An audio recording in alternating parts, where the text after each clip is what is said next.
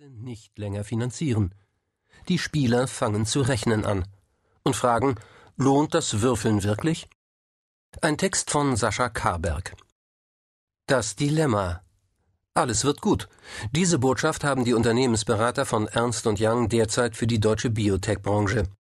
Zurück in die Zukunft heißt es im Biotech Report 2006, raus aus dem Tal der Konsolidierung. Langsam zwar, kaum merklich, aber immerhin. Gemeint ist damit freilich die nahe Zukunft. Über das, was sich am Horizont zusammenbraut, spricht man lieber nicht, denn die Pharmabranche befindet sich in einem Dilemma und mit ihr die Biotechs.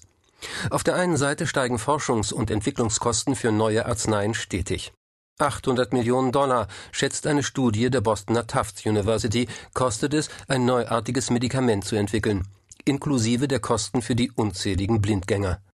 Auf der anderen Seite sind die Gesundheitssysteme nicht mehr in der Lage, die Mehrkosten aufzufangen. Die Quittung?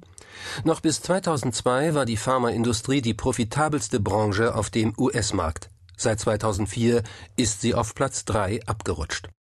Das haben auch die stetig steigenden Arzneimittelpreise in den USA, dem größten und wichtigsten Pharmamarkt, nicht verhindern können.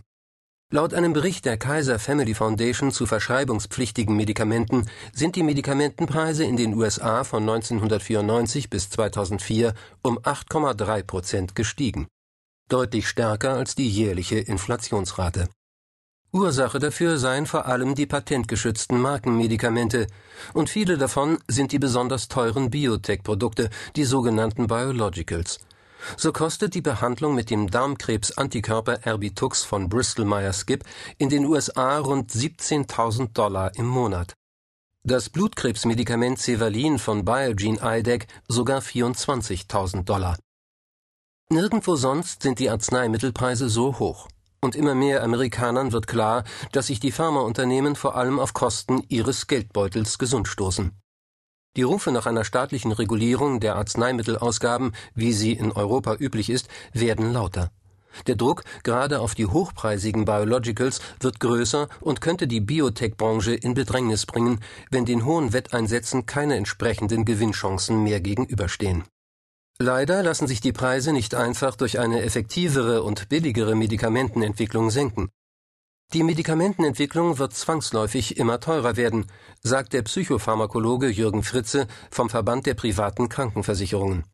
Früher sei ein Mittel gegen Zuckerkrankheit allein deshalb zugelassen worden, weil es den Blutzuckerspiegel senkte. Das aber sei heute eine Grundvoraussetzung. Jetzt sei entscheidend, ob das neue Präparat gegenüber anderen Vorteile bringt, also zum Beispiel die Folgeerkrankungen der Zuckerkrankheit besser verhindert. Dazu braucht es jahrelange teure Studien, in denen viele Patienten